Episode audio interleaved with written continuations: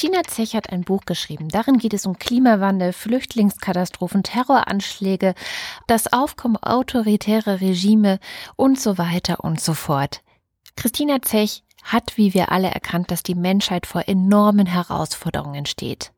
Und sie lädt in ihrem Buch Weltsalon zukunftsweisende Konzepte für eine friedliche und ökologisch intakte Welt ein, sich einzumischen. Jeder ist gefragt, sich Gedanken über die Zukunft zu machen. Was 1800 auch schon mal eine weltumspannende Idee war, das erfindet sie nun neu. Weltbürger aus allen Staaten der Erde sollen Perspektiven entwickeln, wie unsere Welt die kommenden Zerreißproben schaffen soll. Und über dieses Buch habe ich mit ihr gesprochen. Ihr Buch heißt ja Weltsalon und die erste Frage, die sich dann aufdrängt für alle, die es nicht gelesen haben, ist, was soll denn das sein, ein Weltsalon oder wer ist dort eigentlich vertreten? Im Weltsalon sind alle weltoffenen Menschen herzlich willkommen, denen es darum geht, die Welt besser zu machen. Ich habe einfach ein Netzwerk von Leuten aus unterschiedlichsten Bereichen der Gesellschaft, auch unterschiedlichsten Ebenen aus allen Kontinenten, die sich da treffen. Die Weltsalons finden so alle ein bis zwei Jahre zu großen Themen statt. Und es sind auch immer herzlich gern neue Leute eingeladen, die sich einfach interessieren und auch kommen wollen. Das heißt, das sind ganz konkrete Veranstaltungen. Seit wann machen Sie das schon? Also die Weltsalons mache ich seit 2015.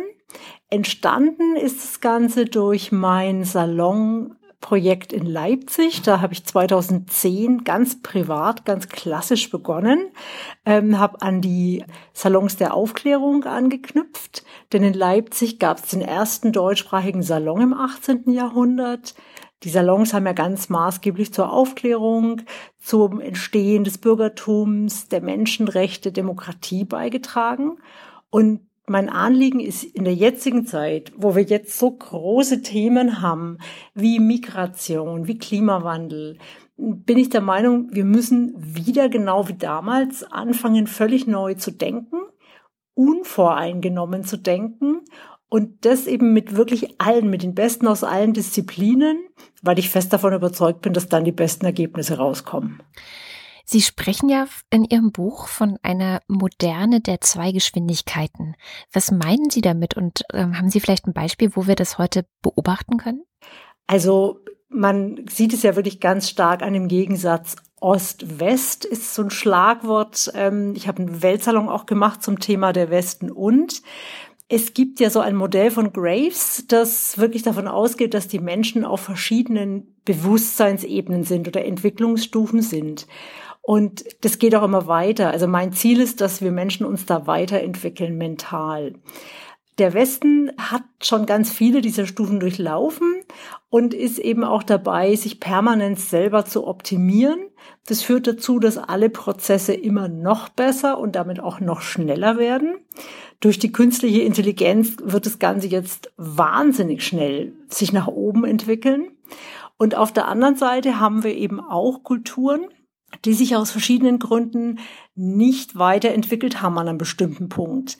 Ein ganz wichtiges Beispiel, das haben wir ganz oft vor Augen, das ist wirklich die islamische Kultur. Ähm, der Islam war der westlichen, der europäischen Kultur lange überlegen und als im 18. Jahrhundert die Araber aus Europa vertrieben worden sind, hatten die so einen Schock, der sitzt bis heute so tief, dieser Schock, dass die einfach aufgehört haben, sich weiterzuentwickeln. Und die sind in diese, ähm, in diese Stufe der, der Selbstoptimierung quasi gar noch nicht reingekommen. Und daher sind die auch noch nicht so schnell im Gesamten gesehen. Natürlich kann man das nicht durch die ganze Gesellschaft, also man kann die nicht alle über einen Kamm scheren, genauso wenig wie man unsere Gesellschaft komplett über einen Kamm scheren kann. Gibt es auch Muslime dann bei Ihren Weltsalons? Ja, gibt's auch, unbedingt. das ist ganz wichtig. Also alle Kulturen sind vertreten. Ich habe ähm, einen Weltsalon, den ersten, den ich gemacht habe, in Zürich zum Thema Weltreligion Fußball. Da war ähm, zum Beispiel die ähm, Sonderbotschafterin des Königreichs Marokko da, die selber großer Fußballfan ist und ähm, für die EU auch ein ganz tolles Projekt gemacht hat, nämlich alle Mittelmeerländer mit eben ihren ganzen verschiedenen Kulturen ähm, wieder zusammenzubringen.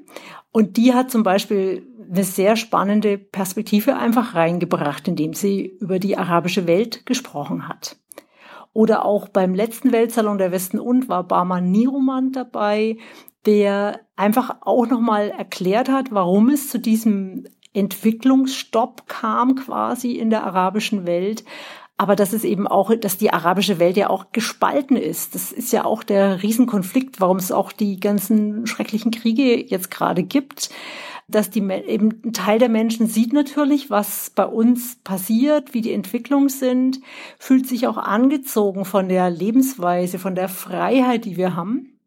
Und zugleich ist es eben eigentlich in der offiziellen arabischen Welt ein absolutes Tabu, so zu leben.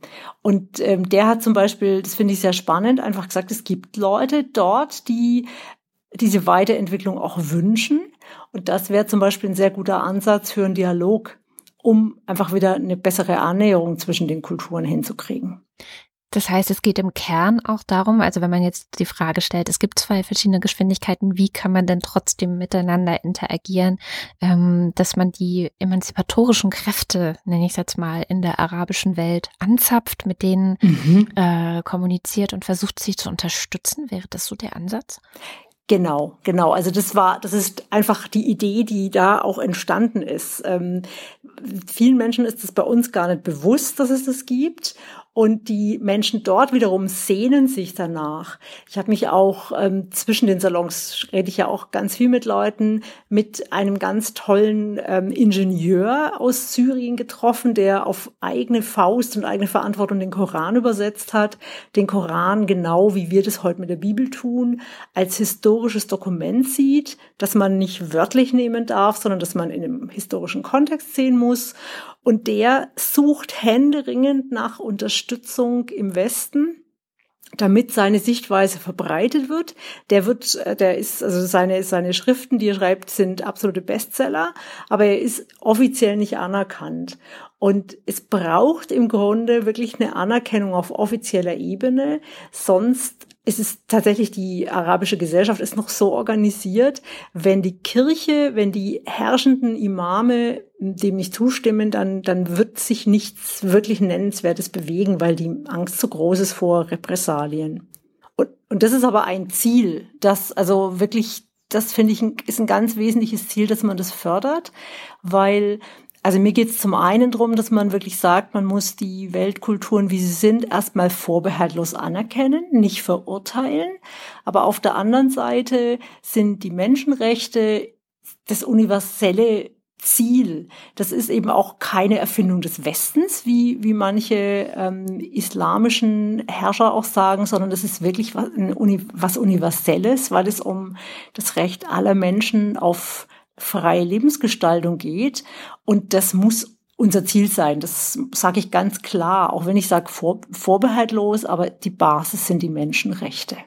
Sie schreiben ja auch im Grunde hier ein Buch für den friedlichen und aber gleichzeitig auch den ökologischen Wandel, also beides zusammen. Wer sind eigentlich die Gegner von so einem Wandel und von so einer Welt, wie, wie Sie sie ja für die Zukunft entwerfen? Oh, das ist eine gute Frage. Im Grunde sind es ganz viele. Also man muss fast aufpassen, dass man sich nicht entmutigen lässt, weil es sind natürlich nicht mehr einzelne Machthaber, einzelne Staaten, sondern wir sind ja so eine komplexe und verflochtene Welt. Es sind natürlich alle, die ja dran verdienen, sage ich einfach mal, also sprich alle ähm, Ölgesellschaften zum Beispiel, alle Automobilhersteller, die sagen, wir brauchen weiterhin äh, die klassischen Antriebsmotoren, weil das die Arbeitsplätze sichert. Also da sind ja ganz, ganz viele plötzlich betroffen. Und eben auf der anderen Seite haben wir das auch bei uns in der Gesellschaft, das sehen Sie vielleicht auch an sich selber oder ich glaube, man kann das an vielen Stellen beobachten. Einerseits möchte man den Klimawandel natürlich aufhalten und andererseits nutzen wir alle auch ganz moderne Materialien, Fortbewegungsmittel etc., die diesen Klimawandel mit befördern. Also es ist wirklich kompliziert. Und deshalb braucht es eben wirklich eine Bewusstseinsänderung. Also man kann nicht einfach nur sagen, wir schaffen jetzt dies oder das ab, sondern es ist wirklich ein größerer Prozess, dass wir da hinkommen. Ist es das, was Sie in dem Buch auch die Enge des gewohnten Denkens nennen? Also, dass mhm. wir äh, gewohnt sind, zum Beispiel mittlerweile viele ja auch gewohnt sind und das, die Zahlen steigen ja auch noch, ähm, dass es ganz normal ist, jeder und jede fährt im, oder fliegt im Sommer für den Urlaub irgendwo hin. Ist das sowas zum Beispiel? Genau, genau. Also, dass man na, diesen Luxus, den wir haben, uns ja auch gönnen möchten, dass wir sagen, ich arbeite so hart, also möchte ich mir doch auch was, was Gutes tun. Und warum soll ich mir jetzt schlechtes Gewissen machen? Und fliegt der Flieger nicht auch, wenn ich nicht drin sitze? Diese ganzen Überlegungen, die kennt sicherlich jeder. Und das ist eben das Komplizierte. Ähm, und deshalb ist es mir so wichtig, dass man sich mit ganz vielen Menschen unterhält, dass man wirklich das Wissen von allen nutzt. Denn es gibt ganz viele tolle Techniken. Wenn wir die einsetzen würden, würde schon vieles, also müssten wir uns gar nicht unbedingt wahnsinnig einschränken, aber vieles könnte viel ökologischer sein. Zum Beispiel eben wirklich Solarenergie, wenn man wirklich das äh, so optimiert, dass Speicherung möglich ist, dass Transport möglich ist von Strom, könnte man eigentlich mit einem ganz kleinen Fleckchen der Sahara, sage ich mal, könnte man die ganze Welt versorgen mit Strom. Ist mir klar, das ist noch Zukunftsmusik, aber man müsste daran arbeiten. Also wenn man da, wenn da alle mit daran beteiligt sind und sagen, jawohl, das wollen wir, dann entsteht da auch ein, ein gewisser Druck, ein gewisser Sog oder man kann es auch Nachfrage nennen dass dann auch Konzerne irgendwann sagen, ja gut, dann müssen wir das probieren. Das, damit lässt sich wahrscheinlich auch Geld verdienen. Also das heißt, wir, wir müssen eigentlich das, so wie wir heute leben, wir müssen uns da kein schlechtes Gewissen machen, sondern wir müssen einfach sagen, okay, wir wollen das, aber wie kriegen wir das hin, dass nicht wir alle Ressourcen aufbrauchen der Erde, die wir noch haben und die nachfolgenden Generationen können dann schauen, wo sie bleiben. Das heißt also, weil ich hätte es jetzt ähm, so formuliert, als Sie darüber sprachen, wer die Gegner sind, da klang es für mich so ein bisschen raus und das ist zum Beispiel auch eine These von Naomi Wolf, dass der Kapitalismus eigentlich unser Gegner ist, also dass es sozusagen so ein Showdown zwischen Klima und Kapitalismus geben wird. Aber was Sie jetzt gerade gesagt haben, ermöglicht ja einen zweiten, eine zweite Perspektive, nämlich zu sagen, durch den Kapitalismus können wir alle eine Nachfrage erzeugen und damit auch wieder eine Macht haben. Genau, genau. Also ich bin wirklich das ist, das ist mir so wichtig, dieses Vorbehaltlose. Ich weiß, dass das sehr, sehr schwierig und manchmal mühsam ist. Aber mir geht es darum, nichts zu verteufeln, sondern immer das Positive zu sehen und zu sagen, wir müssen es weiterentwickeln. Denn es gibt's, also es gibt ja, es gibt ganz tolle Leute, es gibt ganz tolle Waldforscher, es gibt ganz tolle Solarforscher, die wirklich Wahnsinnskonzepte haben. Es gibt ja auch Ideen, wie kann man einen Flieger künftig mit Solarenergie betreiben, zum Beispiel. Da gibt's hier ja ein tolles Projekt in der Schweiz. Ähm, also es gibt ganz, ganz viel und das muss man stärken. Es gibt auch Ideen, Atomkraft sauber zu machen oder sicher zu machen. Ich war ehrlich seit lange Zeit, habe ich immer gedacht, Atomkraft muss man abschaffen. Aber seit ich das gehört habe, habe ich gedacht, okay, also selbst da kann es weitergehen, wo man denkt, eigentlich mal ist in der Sackgasse. Das heißt, man muss das, das komplette verfügbare Wissen, das es gibt, wirklich nutzen und positiv nutzen und eben nicht auf irgendeinem äh, einem Prinzip ähm, beharren und sagen, da geht's nicht weiter, davon will ich nicht weg, weil damit kommen wir nicht vorwärts. Das klingt ja sehr ähm, utopist, utopistisch ein Stück weit und ja.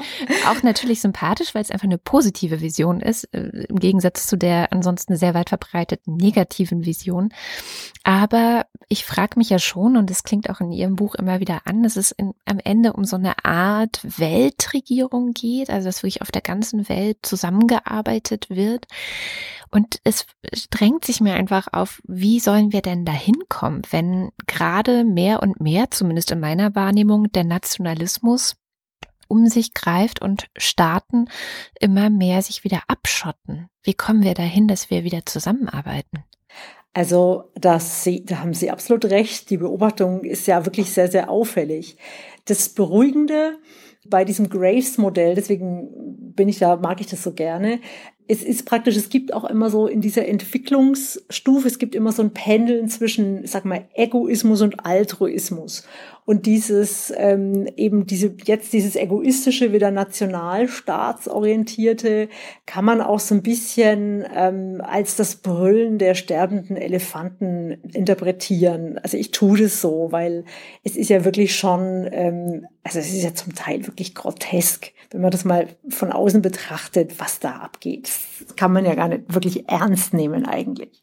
Aber mir ist klar, dass die Auswirkungen natürlich ähm, sehr, sehr ernst zu nehmen sind. Also ich glaube, es braucht halt wirklich den Ansatz auf mehreren Ebenen, damit man wirklich was verändern kann. Vier Ebenen, darüber schreibe ich auch in meinem Buch. Also letztlich muss man mental was ändern auf der unteren Ebene, also auf der des Volkes, wie auch auf der Ebene der Regierenden. Und das Gleiche muss auch institutionell passieren. Am schnellsten gehen Änderungen, wenn auf allen vier Ebenen gleichzeitig was passiert.